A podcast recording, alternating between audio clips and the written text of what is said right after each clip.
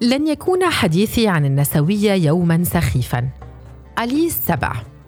لسنا دائما من نختار معاركنا. هناك معارك يجرنا إليها المجتمع من دون موافقة منا.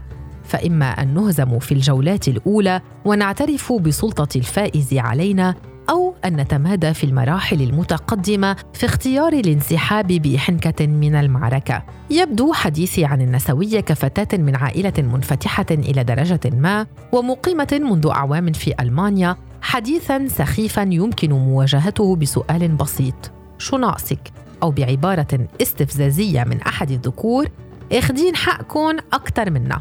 في حين لا أزال إلى اليوم أحاول اكتشاف نفسي وقدراتي بعيدا عن الضغط الاجتماعي والصور النمطية وأواجه باستمرار نظرات وتصرفات ذكورية متخفية بأقنعة التحضر والتباهي بال open minded الزائفة ضمن المجتمعات العربية المغتربة.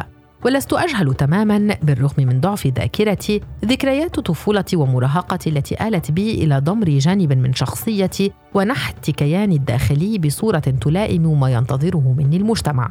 في المرحلة الابتدائية التصقت بي لسنوات صفة المصبينة أي التي فيها صفات الصبيان بين أصدقائي في المدرسة.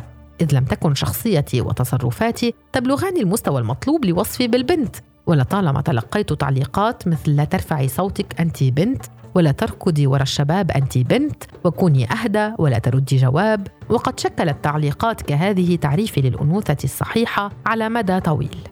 مع تطور وعيي بذاتي تبدلت ردود أفعالي على تلك العبارات والأوصاف فبينما كانت صفة مصبينة بما تحمله ضمنيا من هيئة القوة والقدرة على الدفاع عن النفس تشعرني بالكثير من الرضا غالبا وبالقليل من الانزعاج حين تلقى علي من أحد الشبان الملفتين بالنسبة إلي تحولت في مرحلة لاحقة لتكون مثيرة للغضب وشائنة. يعد لقب اخت رجال نوعا من المديح الذي تتلقاه النساء القويات والمسؤولات أي أنه في الحالات التي يتم منحنا فيها الحق في أن نكون قويات تزال منا مباشرة لسبب ما أنوثتنا وكثيرا ما يستنكر البعض تصرفاتي وأحاديثي بقولهم شكلك كيوت ما مبين عليك وكأن مظهري الأنثوي مرتبط بالضعف والدلع الدائمين. واهتمامي بملابسي وتسريحة شعري تحد في نظر الآخرين من مجال اهتماماتي الأخرى والأمور التي يمكنني مناقشتها والخوض فيها. أعترف بأنني سبق واستخدمت ألقابا مشابهة للتعبير عن إعجابي بشخصية إحداهن بالرغم من رفضي التام لربط القوة بالذكورة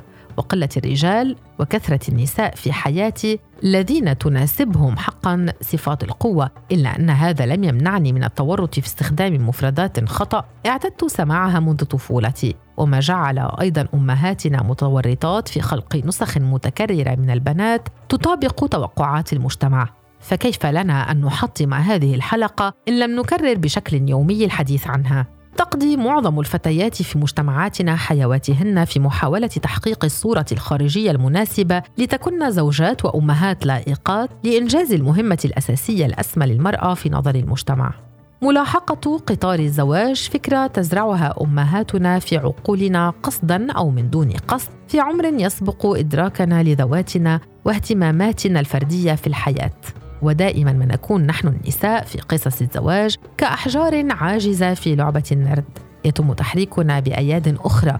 كلما حققنا شروط الطاعة كلما ازدادت الأيادي المطالبة بنا.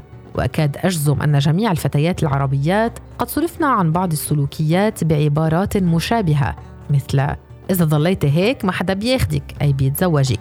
من دون أن ترافق تلك التهديدات تبريرا منطقيا مرتبطا بالسلوك بحد ذاته. وكأن لا حاجة لنا إلى التساؤل عن الأسباب ما دام المجتمع قد أصدر الحكم بدلا منا. لا أريد أن أكبر لأبدو نسخة جديدة من صياغة المجتمع ولا أريد أن تثقلني تجارب الآخرين ورغباتهم ومن حقي أن أمتلك خياراتي المختلفة فيما يتعلق بجسدي ومستقبلي. فالزواج ليس تحصيل حاصل في حياة أي فتاة والإنجاب ليس دائما أسمى ما يمكن للأنثى إنجازه.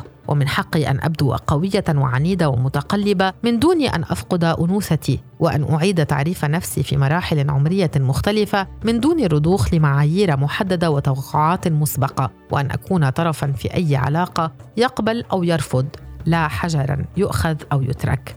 ربما يرى البعض أنه لا زال أمامنا الكثير لنلتفت إلى تفاصيل يومية كهذه. إذ ما أهمية الألقاب والصور النمطية في حياة النساء اللواتي يتعرضن للضرب والقتل ويحرمن من التعليم وممارسة جميع أشكال الحياة. لكن الحديث عن حقوق النساء لا يمكن تجزئته إلى تفاصيل صغيرة وقضايا كبيرة. لأن الأفعال المتوحشة ضد المرأة ليست إلا نتيجة لتراكم مفاهيم اجتماعية تهينها وتحد من مكانتها، فتصوير المرأة على أنها كائن ضعيف وخاضع وتربيتها بعقلية تجعلها غير قادرة على رفع رأسها والتطلع إلى حياة مستقلة تمنح الحق للرجال مجتمعيا بفرض سيطرتهم بجميع الأشكال بدءا من اختيار الألقاب وصولا إلى القتل. كنت سابقا أرفع صوتي بحدة في كل مرة يتم تجاهلي فيها لكوني فتاة. وأحاول إثبات نفسي واستحقاقي لإبداء رأيي واتخاذ القرارات. وانفعل حين يحكم علي بصفات منمطة للأنثى لا تشبهني. خطيئة المجتمع ليست فقط فيما يفرضه علي من الخارج في العشرينات من عمري إنما أيضا في الأنماط الجامدة والمغلوطة التي حقن رأسي بها منذ الطفولة. احتجت زمنا طويلا لأختار معاركي في الحياة وزمنا اضافيا لإدراك أني كنت أحارب على الجانب الخطأ. أحارب رغباتي وعفويتي بدلا من محاربة ما يفرضه المجتمع. وأدركت أن بعض المعارك في الحياة وخاصة تلك الموجهه ضد مجتمعات بالية لا تستحق أن نبذل أنفسنا فيها.